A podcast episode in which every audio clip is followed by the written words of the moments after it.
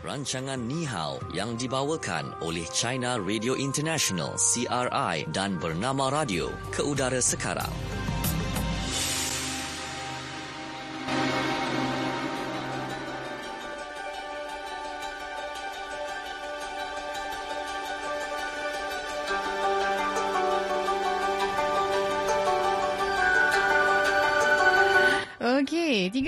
Petang waktu ini. Selamat petang kepada anda yang bersama dengan kami uh, di Bernama Radio pada waktu ini. Program Nihau kembali untuk edisi hari ini iaitu hari Rabu 28 Ogos 2019 bersama dengan saya Syuhada Armawan dan juga rakan kita di China Radio International. Kita ada Satria. Hai Satria.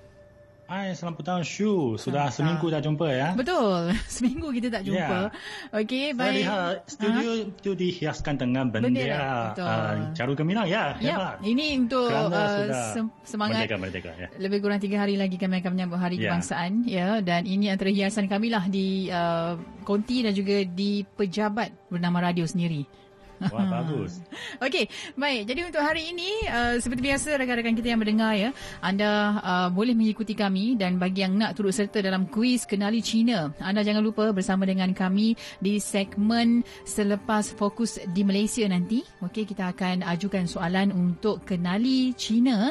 Kuisnya hadiah bernilai RM50 wang tunai yang akan kami berikan kepada anda sekiranya anda menjawab dengan betul. Okey, tipnya adalah anda perlu mendengar segmen yang pertama pertama iaitu fokus di China yang mana jawapannya akan diberikan oleh Satria dalam perkongsian kita di fokus di China. Okey.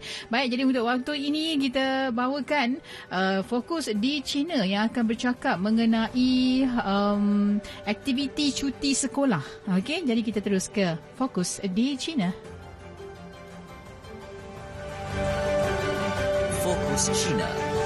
Okey baik fokus di China. Baik uh, cuti sekolah musim panas sepanjang dua bulan akan berakhir ya pada hujung bulan ini. Dalam dua bulan ini selain berehat selain melancong ramai kanak-kanak yang menyertai pelbagai aktiviti ataupun jenis kursus ilmu seperti camp musim panas ada juga latihan sukan. Ha, jadi kita nak tanyalah dengan uh, Satria sendiri ya uh, berkaitan dengan kenapa ibu bapa penuhkan tempoh cuti kanak-kanak sama ada yang uh, mereka belajar dalam pelbagai jenis kursus berguna bagi kanak-kanak sendiri. Apa mungkin uh, objektif yang ingin dicapai lah aktiviti pada yeah. cuti musim panas Ya, sebenarnya saya rasa objek, uh, topik hari ini memang amat sesuai kerana pagi tadi saya baru menghantar anak saya buat kali pertama masuk ke pintu sekolah rendah. Ini okay. merupakan hari pertamanya untuk uh, bersekolah di sekolah rendah. Dan hmm. dulu pernah seminggu saya tak uh, menyertai program ini kerana saya bawa dia uh, balik ke kampung untuk uh, bertemu dengan uh, nenek dan datunya di kampung. Uh-huh. Dan mengapa? Kerana justru pada minggu lalu kita baru ada, ada masa. Sebelum itu dia ada sudah menyertai satu kursus untuk latihan piano selama dua minggu. Saya rasa sudah cukup panjang dan cukup saya rasa bukan hal yang mudah lah bagi seorang kanak anak-anak yang baru berumur, uh, berumur 6 tahun sahaja mm-hmm. tapi memang sudah dia pun bersungguh-sungguh latih sepanjang uh, dua minggu lah dan setiap hari perlu latih kira-kira dua hingga yang paling panjang empat jam sehari untuk melatih pianonya. Mm-hmm. Saya rasa memang saya pun berasa amat bangga tapi kalau berbanding dengan kanak-kanak yang lain saya sudah uh, tanya kepada kawan-kawan saya dan juga termasuk juga uh, kanak-kanak yang uh, sama tadikannya dulu. Mereka memang sudah menyertai berbagai jenis uh, kursus-kursus termasuk macam ada yang untuk bahasa, bahasa Inggeris. Mm-hmm. dan juga ada untuk semester. Dan juga ada uh, untuk macam uh, robot dan lokal punya. Untuk kerana dia uh, lokal dia bukan hanya untuk main-main sahaja. Dia ada uh, sudah ada untuk mengajar anak-anak uh, menerbitkan berbagai uh, order melalui komputer supaya robotnya boleh bergerak. Okay. Ini pun sudah menjadi satu kursus bagi kanak-kanak sekarang di China. Dan uh, selain itu juga adalah ramai yang main uh, sukan juga. Seperti kalau pada dulu musim kerana dalam uh, cuti panjang musim uh, panas. Ini memang ada di Beijing cukup panas ada beberapa hari. Saya bawa dia main ski. Dan justru tengok sudah ada begitu ramai kanak-kanak sedang belajar uh, ski di sana. Dan saya pun tanya uh, uh, ikut untuk cuba untuk sehari sahaja di sana. Mm-hmm. Dan kalau anak saya pun dia berkata amat berminat, mau nanti. Dan kalau uh, menyertai kursus ini, setiap minggu pun perlu, perlu pergi ke sana untuk menyertai kursus selama satu jam seminggu. Dan um, bukan hanya ada ski, di sana juga ada banyak pelajar sudah belajar, uh, sudah melatih hoki ais di sana. Dan kalau dulu kita selalu uh, fikir kalau dalam uh, kalau ketika saya masih kecil lah kalau dalam cuti panjang macam musim sejuk dan musim panas ini ini merupakan waktu yang amat baik untuk uh, um, juga menyertai kursus ilmuwan sahaja. Biasanya untuk menambah sedikit pengetahuan yang mungkin kurang dalam sekolah. Dan kalau seperti kalau dalam uh, ujian atau peperiksaan pada akhir semester lalu apa ilmu yang kurang bagus sedikit kita akan menyertai kursus tersebut hmm. untuk tambah sedikit uh, waktu untuk belajar banyak uh, belajar. Tapi tengok sekarang sebenarnya bukanlah macam ini. Mereka bukan uh, apa yang ada kekurangan barulah menyertai kursus sekarang kursus semuanya lebih awal daripada sekolah, iaitu sebelum memasuki sekolah rendah, kita sudah menyertai kursus untuk belajar berbagai ilmu-ilmu nanti akan diajarkan dalam sekolah rendah. Mm-hmm. Saya rasa ini ada perbezaan yang cukup besar dan pada beberapa tahun kebelakang ini ada satu perbezaan perubahan baharu iaitu memang kalau uh, kursus ilmuan atau pengetahuan masih ada. Tapi ramai ibu bapa membawa kanak-kanak menyertai berbagai latihan sukan. Kerana kalau dulu pada 10 tahun yang lalu selalu ada satu keadaan yang sudah menjadi tumpuan masyarakat. Maksudnya itu kita terlalu fokus kepada uh, pelajaran ilmuwan mm-hmm. kanak-kanak. Mm-hmm. Jadi mereka uh, terpaksa setiap hari belajar-belajar, tak ada cukup waktu untuk bermain-main di luar yeah. atau main sukan. Mm-hmm. Hingga kalau sebenarnya kesihatan mereka pun terganggu lah. Mm-hmm. Bahkan ada kanak-kanak yang masih kecil dalam sekolah rendah, uh, rendah sahaja sudah menjadi begitu gemuk. Tak boleh, tak pandai melari mm. juga. Dan Kurang jadi aktiviti fizikal. Ya, kan? ya ini semuanya menjadi masalah. Oleh itu sebenarnya sekarang saya lihat ada satu, satu perubahan yang cukup besar. Yaitu ibu bapa banyak membawa mereka menyertai berbagai latihan sukan. Tapi kalau dalam latihan sukan ini sebenarnya juga ada perbezaan. Mm-hmm. Seperti saya, uh, kalau tahun lalu saya uh, membawa anak saya menyertai satu kursus untuk uh, berenang. Kerana saya rasa berenang ini merupakan satu uh, boleh tak boleh dikatakan teknik yang patut atau kemahiran yang patut di uh, kawal nanti kalau kita seperti keluar main-main ini merupakan satu kemahiran yang akan boleh digunakan mm-hmm. tapi uh, ramai sekarang ada ramai kanak-kanak disuruh oleh ibu bapa mereka sudah menyertai latihan macam menunggang kuda hoki ice mm-hmm. golf sensing dan ini semuanya sebenarnya uh, kalau jarang kelihatan dalam kehidupan sehari-hari ini hanya perlu menyertai kursus yang profesional baru boleh dan kalau uh, sekarang ada satu keadaan iaitu ibu bapa mereka yang uh, membawa anak menyertai sukan macam ini mereka meremehkan uh, kanak-kanak yang menyertai berbagai sukan yang biasa mm-hmm. seperti taekwondo badminton, uh, macam pingpong juga dan juga bola keranjang ini sudah menjadi biasa dan uh, mereka mem- mengapa ibu bapa ada sebahagian ibu bapa mereka membawa anak menyertai berbagai kursus yang istimewa sedikit macam menunggang kuda, macam okay. golf. Mm-hmm. Kerana mereka fikir ini akan membawa kanak-kanak mereka masuk ke satu lingkungan yang bertaraf tinggi sedikit iaitu kalau kanak-kanak yang semuanya belajar macam hoki, golf, nampaknya keluarga mereka pun mampu sedikit. Dan jadi ini akan menjadikan anak-anak mereka memasuki satu lingkungan kawan-kawan yang bertaraf tinggi sedikit. Dan ini akan bermanfaat bagi masa depan mereka. Mm-hmm. Dan satu lagi ialah kerana ada contoh iaitu kerana uh, sukan-sukan ini jarang ada orang uh, menyertai dulu. Jadi kalau sudah mencapai uh, hasil yang cukup bagus macam Johan di negara atau Johan di Asia, dia akan diterima oleh berbagai sekolah yang tersohor di macam Amerika Syarikat hmm. atau Britain. Dan oleh itu ada ramai ibu bapa pun mahu mereka, anak mereka mencapai sedikit pencapaian yang cukup cemerlang dalam bidang tersebut hmm. supaya nanti boleh melancarkan uh, pelajaran ke sekolah-sekolah yang lebih uh, baik di arena antarabangsa. Yeah. Jadi ini merupakan pilihan mereka. Mm-hmm. Tapi saya rasa ini sebenarnya juga memperlihatkan sedikit itu kebimbangan atau kekurang yakinan tu ibu bapa lah pada masa ini di China punya. Kerana kalau bagi kami, sekarang generasi kami sudah menjadi uh, ibu bapa. Tapi ketika kami masih kecil, sebenarnya sama sekali tak ada uh, macam ini, bawa pakai kursus macam ini. Jangan katakan macam hoki, golf atau fencing Bahkan saya rasa pada uh, ketika saya masih kecil khusus untuk berenang, taekwondo pun tak ada. Kita main-main sendiri sahaja.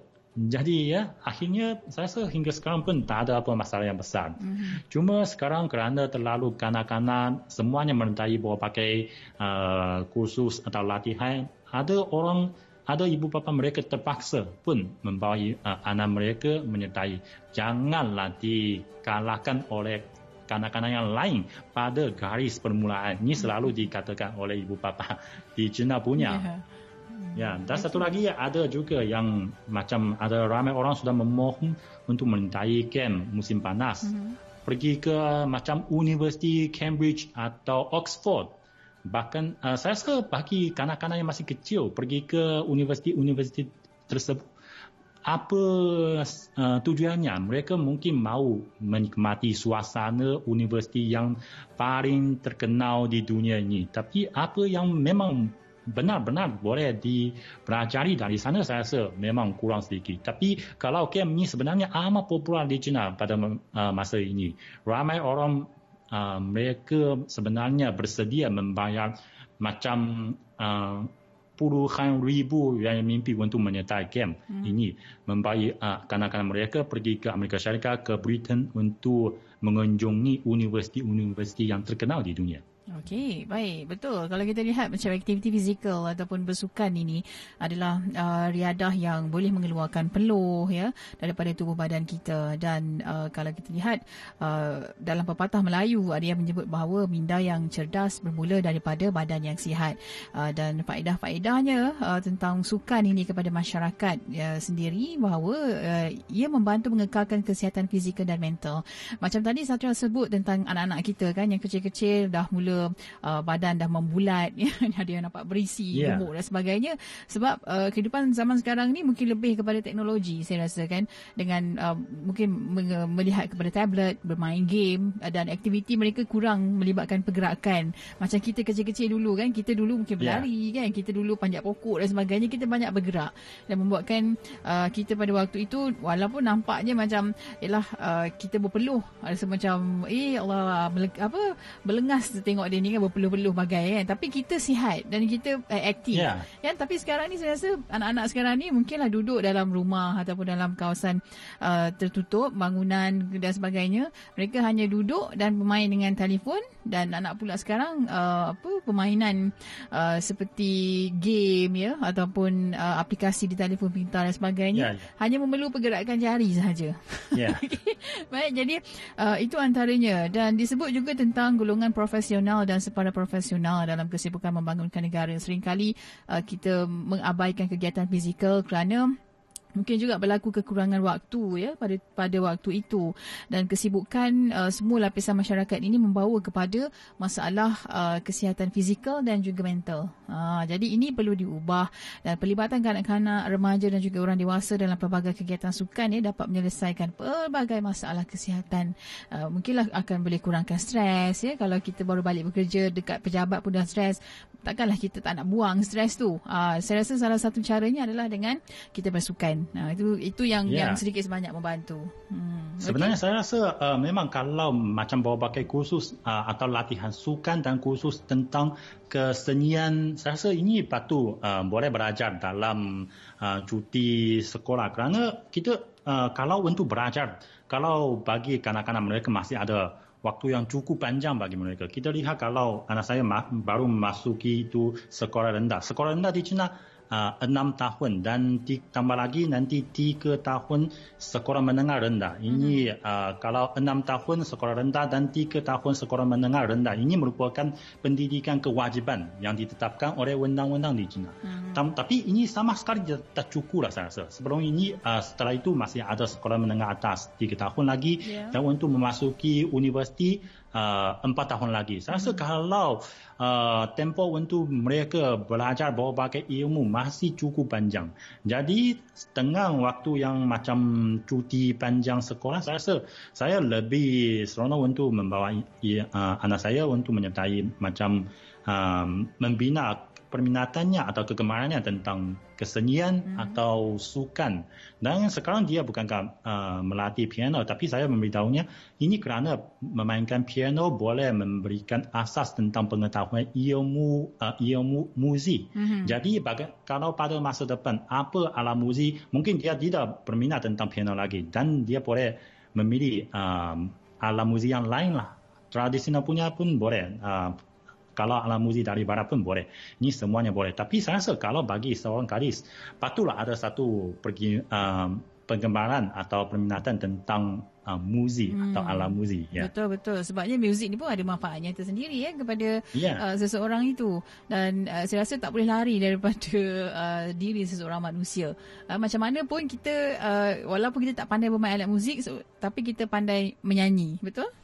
Ya, sebenarnya saya juga. selalu berasa amat sayang sedikit kerana ketika saya masih kecil, ibu bapa tidak suruh saya menyertai satu kursus untuk belajar muzik, muzik. atau sejenis alam muzik. Mm. Ya, ketika saya tengok ada kawan-kawan yang dulu dalam sekolah, pada masa itu masih kurang, mungkin ada satu dua sahaja mereka yang pandai mm. memainkan muzik dan kerap kali disuruh mengadakan persembahan dalam berbagai macam jamuan atau ya majlis di sekolah mereka mm-hmm. memang ini um, men, saya berasa ai mengapa saya tak belajar satu alam muzik ketika saya masih kecil ini oleh itulah mungkin saya rasa ada banyak ibu bapa ada uh, perasaan macam ini oleh itu mereka selalu men, uh, menyuruh atau membawa anak mereka belajar apa yang mereka tidak belajar hmm. ketika masih kecil. Betul betul. Ya. Mungkin keinginan ibu bapa kan masa kecil yang tak yeah. kesampaian boleh diturunkan kepada anak. Okey. Yeah. Baik dan um, bila bercakap mengenai cuti sekolah ni uh, kalau di di Malaysia antara ibu bapa boleh uh, lakukan ya. Uh, kita sebenarnya banyak juga program uh, pada cuti sekolah Satria ya dan antara yang dilaksanakan adalah uh, penyertaan kem ibadah dan juga motivasi yang mana ibu bapa menghantar anak-anak ke kem-kem ibadah dan juga motivasi ini mampu meningkatkan jati diri serta membina sasiah dan juga akhlak terpuji. Selain itu, kem uh, motivasi juga dapat membentuk dan meningkatkan keyakinan diri anak-anak untuk berhadapan dengan cabaran pada masa depan. Okey, bersukan kita dah sebut tadi. Yang kedua, yang ketiga adalah menghadiri kelas bahasa. Nah, ini pun sangat penting juga sebabnya di di Malaysia uh, sangat menggalakkan bahawa seseorang itu belajar lebih daripada satu, uh, satu ataupun dua bahasa. Ya, contohnya macam uh, apa bahasa Mandarin, belajar bahasa Tamil ya atau ataupun belajar bahasa-bahasa uh, dari negara barat dan sebagainya. Dan ini mempersiapkan diri anak-anak dengan pelbagai kemahiran bahasa dan akan memudahkan kehidupan mereka pada masa akan datang. Dan uh, kemahiran berbahasa ini akan meningkatkan keyakinan diri anak-anak, memudahkan pengurusan mereka uh, berkomunikasi uh, serta mampu untuk melanjutkan pelajaran ke peringkat yang lebih tinggi. Selain bahasa Inggeris, anak-anak juga boleh digalakkan untuk mempelajari bahasa lain seperti bahasa Arab, ya, bahasa Jepun, Perancis dan, dan banyak lagi lah. Okey dan uh, selain Selain itu juga ibu bapa gemar menghantar anak-anak ke kampung saja pada cuti ya, sekolah. Saya, ini hmm. ini mesti ada. Ya. Bukankah saya pun sudah membawa. Tapi saya rasa kalau bagi khususnya sekarang terlalu banyak itu keluarga migran kerana ibu uh, semua seperti saya semuanya hmm. bukan dari uh, yang dulu uh, lahir di Beijing. Oleh itu ibu bapa saya dan ibu bapa isteri saya semuanya bukan di sini. Jadi kalau uh, anak-anak sudah bersekolah mereka kalau pada sepanjang semester ini sebenarnya jarang ada waktu untuk balik ke kampung. Okay. Jadi cuti panjang ini merupakan satu waktu yang sesuai bawa mereka balik ke kampung. Mm-hmm. Okey. Dan satu lagi uh, yang menjadi trend juga ibu bapa di Malaysia bagi ibu bapa yang mungkin berniaga. Ada yang membawa anak-anak untuk belajar berniaga. Uh, dan Wah, ini sekaligus ya. Betul. Mendidik anak-anak ni uh, boleh mempunyai sifat jujur, sabar, amanah dan juga bertanggungjawab serta berani untuk menghadapi sebarang risiko. Maksud saya mungkin ada yang uh, ada kedai runcit dan sebagainya mereka akan bawa anak uh, di kedai tersebut dan anak akan bantulah dan uh, tahu sedikit tentang pengurusan kedai tersebut. Uh, ini antara dalam kalangan ibu bapa yang berniaga. Mereka akan ajar anak-anak mereka berniaga juga. Uh, okey. Baik itu antara aktiviti cuti sekolah lah di yang dilaksanakan oleh ibu bapa di Malaysia. Okey seterusnya kita nak masuk dalam segmen apa kata anda? Fokus, apa kata anda? Okey, dalam ruangan apa kata anda, kita sudah pun pamerkan di Facebook bernama Radio. Dan soalannya adalah, apakah pandangan anda mengenai langkah ibu bapa menghantar anak-anak menyertai kursus dalam cuti sekolah? Okey, baik kita nak uh, kongsikan pandangan ataupun anda mungkin ada cerita yang tersendiri, anda boleh kongsikan di Facebook bernama Radio. Kita akan bacakan dari semasa ke semasa. Baiklah, ini antara uh, komen rakan kita berkaitan dengan uh, soalan perbincangan yang kita ajukan di uh, media sosial. Okey, ada yang kata bagus uh, sebenarnya mendekatkan diri anak-anak ini dengan uh, aktiviti ataupun uh, keadaan yang realistik. Uh, contohnya seperti berniaga kan. Uh, bila duduk di kampung boleh kenal kampung, kenal buah-buahan, kenal kehidupan kampung, kenal juga saudara mara. Uh, Okey, baik. Uh, menarik komen tersebut ya, kenal yeah. saudara mara. Saya rasa itu cukup penting. Sebabnya kadang-kadang uh, anak-anak ni mereka hanya tahu uh, diri sendiri dan juga ibu bapa mereka. Mungkin kakak yeah. dan abang mereka. Kalau saudara yeah. mara macam sepupu, kadang-kadang uh, bapa saudara, ibu saudara pun mereka uh, ada yang tak kenal. Kadang-kadang jumpa dekat mana-mana pun macam tak bertegur kan. Uh, sebabnya tidak mengenali dan jarang ditemukan lah uh, dalam mungkin suasana dekat kampung dan sebagainya kan. Saya rasa itu amat penting. Sebab selain kita ada keluarga sendiri, kita juga kena kenal uh, saudara-saudara yang lain. Uh, supaya memudahkanlah nanti kan kita mempereratkan uh, silaturahim antara uh, keluarga. Okey dan seterusnya uh, kata rakan kita Faizul uh, yang menyatakan bahawa uh, saya setuju bila ada yang bawa anak-anak kan uh, untuk mengisi masa lapang mereka pada cuti sekolah uh, bila hantar kursus janganlah kursus yang berat sangat. Mungkinlah kena bersesuaian dengan anak-anak supaya mereka akan seronok mereka akan gembira dan tidak mahu stres dalam diri anak-anak. Uh, betul juga kan? Janganlah macam anak ni minat lain tapi hantar minat lain pun susah juga nak paksa ni. Okey. Baik dan kata uh, Mariani uh, saya menyarankan supaya ibu bapa membawa anak-anak kepada uh, ke program khusus uh, motivasi. Uh, sebab sekarang ni mungkinlah anak-anak di sekolah mereka akan stres dengan apa yang mereka lalui kan. Buat kerja sekolah banyak mungkinlah ada yang bawa beg berat dan sebagainya. Bila pergi ke kursus motivasi ni kadang-kadang mereka berjumpa kawan-kawan dan dapat sedikitlah uh, semangat untuk mereka belajar. Okey itu di antara komen rakan-rakan kita di media sosial. Baik kalau bagi uh, anda, apa Satria sendiri bagaimana? Macam ibu bapa ada yang suka hantar anak untuk kursus. Ha, dia macam tak fikir aktiviti sukan dan sebagainya. Ini kursus lah. Macam mana adik? Ya, kerana rasa? kalau tahun lalu sebenarnya saya pernah mem, uh, membawa dia menyertai satu kursus tentang um, bahasa Inggeris okay. sepanjang satu semester. Tapi akhirnya saya mendapati apa yang diajarkan dalam kursus tersebut sebenarnya hampir sama dengan tadikannya punya.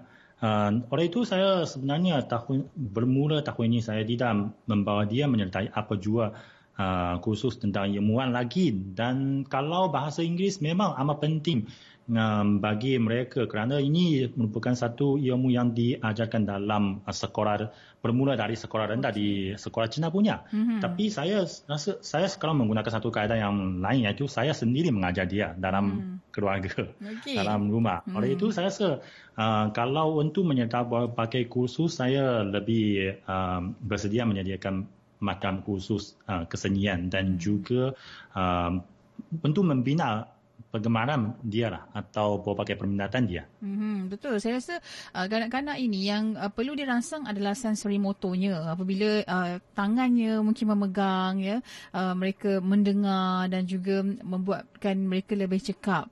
Uh, contohnya macam kesenian tadi tu, kalau melukis, yeah. mereka melukis menggunakan tangan mereka dan mereka boleh memegang dengan dengan tangan mereka dan boleh membezakan. Ya mungkinlah uh, apa jenis seni yang mereka belajar nak melukis bagaimana nak mewarna bagaimana kan? Dan seterusnya kalau uh, dilihat mungkin di kampung pun saya rasa bagus juga bila anak-anak ni kan? Kalau dia Malaysia kan? Di kampung uh, biasanya ada pasir ada tanah kan? Uh, biar mereka yeah. rasa sedikit pijak. Pijak rumput yeah. pijak tanah semua tu. Uh, sebab kalau di Kuala Lumpur ni rasa memang susah Memang susah ya. nak dapat ya, pasir. Begitu juga kalau dalam bandar biasanya susah. Betul. Ya. Okey, baik dan uh, begitu juga komen rakan kita uh, Jamil Sufian katanya tinggal di Kuala Lumpur. Cuti sekolah bawa family balik ke kampung di Kota Kinabalu. Inilah peluang untuk anak-anak kenal mengenali sanak saudara dan asal usul. Okey, dan seterusnya kata Muhammad Yusof, uh, anak saya ni cucu tunggal mak kalau cuti sekolah duduk dengan nenek langsung tak ingat nak balik dah ramai yang melayan semua dapat Ha, apa nak semua dapat nenek bagi. Okey, baik. Dan para leader kata, uh, anak-anak saya ikut sama camp di kelas tambahan dan juga kelas tambahan tapi tak paksa jika mereka tidak mahu. Biar mereka pilih secara sukarela, mereka akan lebih enjoy. Pastikan mereka tetap ada masa di rumah. Uh, bila anak-anak selesa dan seronok di rumah, nanti kurang masalah anak-anak tak lekat di rumah. Hmm, Okey, baik. Itu dia uh, komen rakan-rakan kita ya berkaitan dengan soalan yang kita ajukan. Apakah pandangan anda mengenai langkah ibu bapa menghantar anak-anak menyertai kursus kursus dalam cuti sekolah. Okey, Satria, kita berehat dahulu seketika. Kembali okay. seketika nanti untuk kita bawakan uh, fokus di Malaysia dan kemudian untuk kuis Kenali China. Terus dengarkan bernama radio semuanya mengenai anda dalam program Yahau yang dibawakan oleh China Radio International dan bernama radio.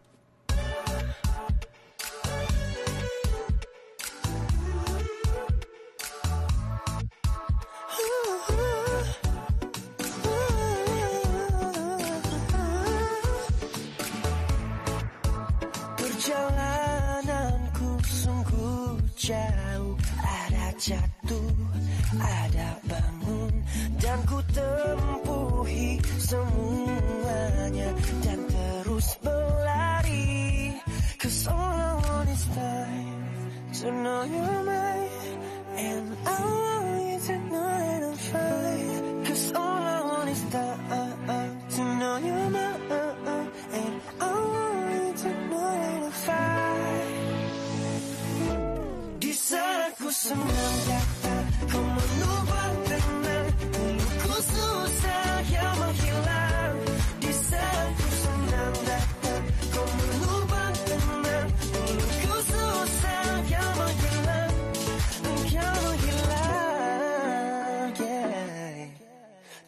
Tak tinggal bayang Kesedihan ku seorang Kau tinggalkan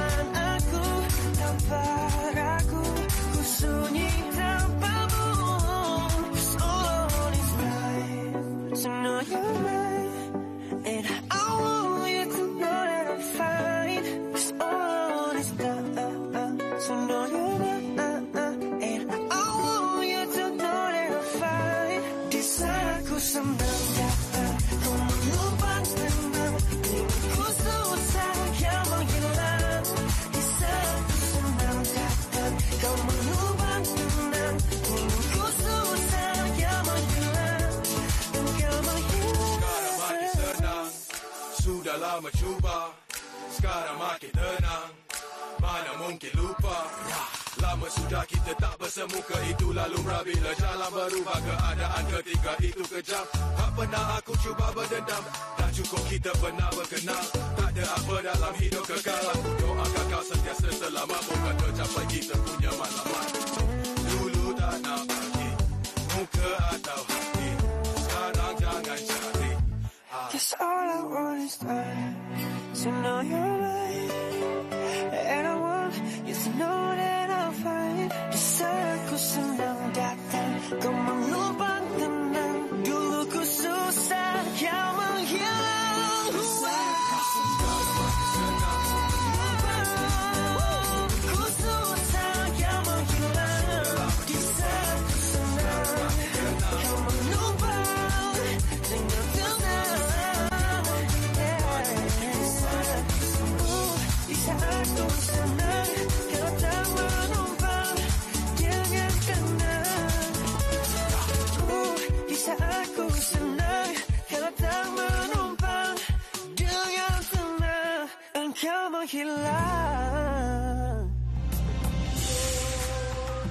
Teruskan mengikuti rancangan Ni Hao yang dibawakan oleh China Radio International CRI dan Bernama Radio.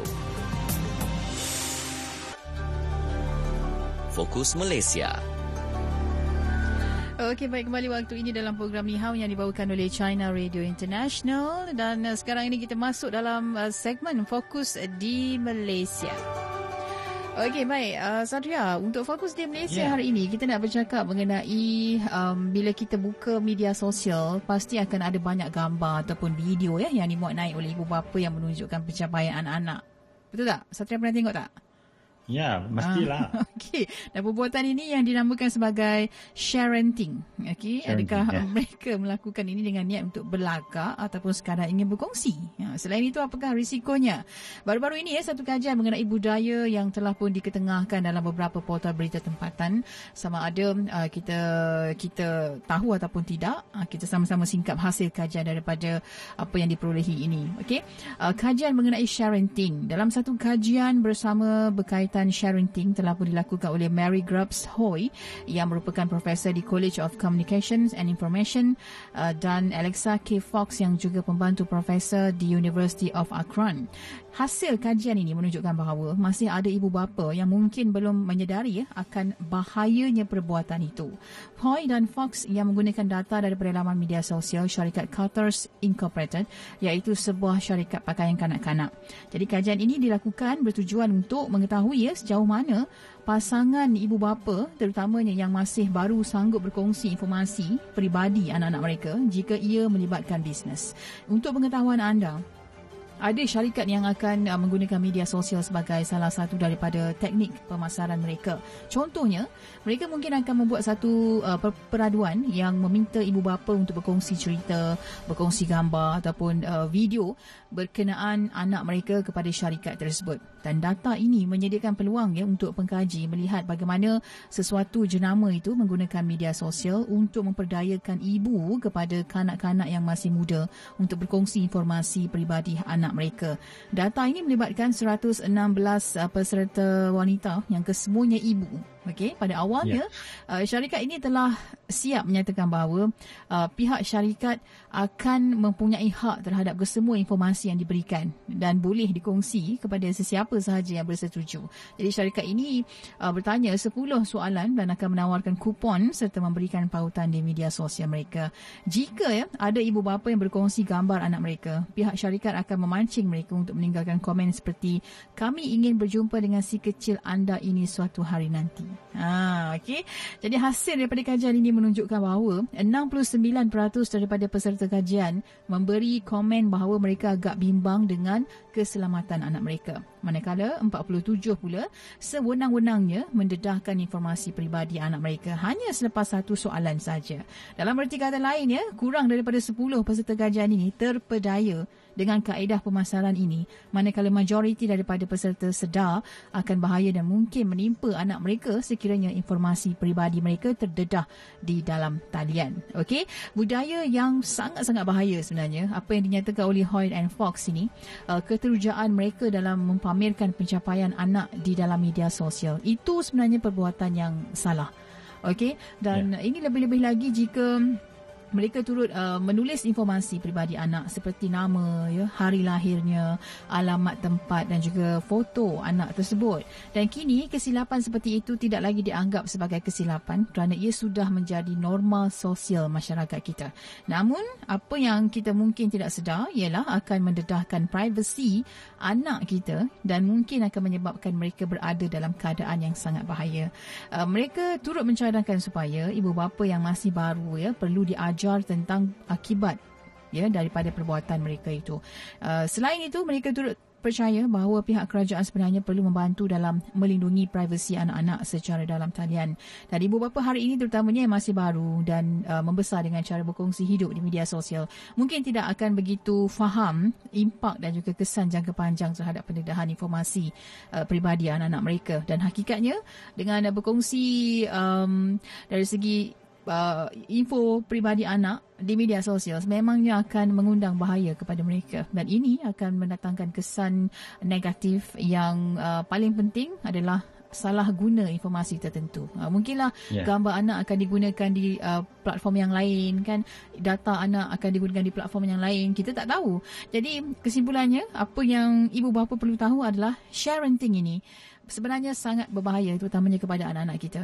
Dan jadi ambil langkah berjaga-jaga setiap kali ingin berkongsi sesuatu di dalam media sosial tak kiralah berkaitan dengan apa sekalipun untuk mengelakkan sesuatu yang tidak diingini berlaku. Okey? Ha, jadi perlu kita ingatlah bahawa uh, kita mendedahkan ya ataupun mungkinlah kita nak sertai kajian dan sebagainya. Mungkin ada soalan yang memerangkap kita dan kita terpedaya dengan Ya. uh, apa soalan tersebut. Kita pun dedahkan semuanya berkaitan dengan anak kita. Nampak macam comel kan nak share pasal anak. Tapi ada kesan yang kurang baik di sebaliknya. Rasa ya kalau keadaan ini memang sama seperti di Malaysia dan di China punya. Hmm. Di China, China juga ada macam ni dan uh, sebenarnya ada satu contoh yang lain yang cukup membosankan juga kawan-kawan yang menggunakan media sosial ialah uh, seperti kalau di China kalau uh, anak saya sudah menyertai satu pertandingan macam lukisan melukis. Jadi pihak penganjur akan uh, mengadakan satu macam uh, pengundian iaitu siapa kanak-kanak atau gambar dari kanak-kanak yang mendapat paling banyak undi atau sokongan mm-hmm. dia akan menjadi johan. Jadi kalau ibu bapa terpaksa mengongsikan pengundian ini dalam media sosial dan meminta semua kawan-kawan yang dalam media sosialnya untuk memberi berundi atau memberi sokongan kepada kanak-kanaknya supaya uh, anak dia boleh menjadi johan atau mendapat satu kedudukan yang cukup bagus. Mm-hmm. Saya rasa ini sama sekali tidak bermakna tentang apa ke, uh, kemahiran lukisan kanak-kanak sendiri. Ini sama sekali tergantung kepada hubungan yang cukup rapat ibu bapanya. Tapi ini cukup popular di media sosial China punya dan memang amat membos- mem- membosankan semua orang. Okey, baik. Uh, itulah dia. Pendek kata kena hati-hatilah ya daripada apa Ya. yang kita lakukan dekat media sosial. Boleh nak kongsi tapi berpada-pada. Baiklah, uh, itu yang menjadi fokus di Malaysia pada hari ini. Okey, seterusnya kita nak masuk dalam segmen kuis Kenali China. Okey, baik. Kuis Kenali China. Silakan Satria soalannya. Okey, soalannya berapa lamakah tempoh pendidikan wajib di China? Okey, uh, berapa lamakah tempoh pendidikan wajib di China? Berapa tahun jumlahnya? Ya, betul? Okey. Ya. Baik, kalau anda tahu jawapannya, anda boleh hubungi kami 0326927939. Kalau betul jawapan yang anda berikan, wang tunai RM50 menanti anda. Okey, akan jadi milik anda kalau betul lah jawapannya. Okey, setiap hari kuis kenali China kita bawakan menerusi program Ni Hao dan uh, setiap hari juga wang tunai RM50 kita tawarkan kepada anda. Kalau hari ini tidak ada yang jawab dengan betul, kita akan bawa wang tunai untuk kita gandakan keesokan harinya iaitu pada esok mungkin jadi RM100. Okey, jadi untuk hari ini kita bersama dengan bakal pemenang kita. Kita itu kita ada Encik Eng di talian. Encik Eng?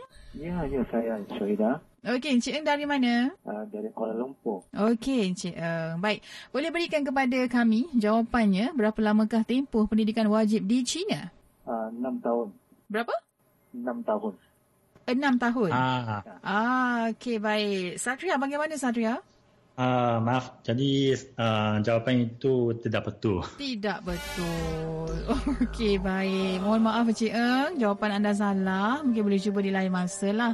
Okey, jadi hari ini tidak ada yang jawab dengan betul. Esok wang akan digandakan dan esok akan jadi RM100.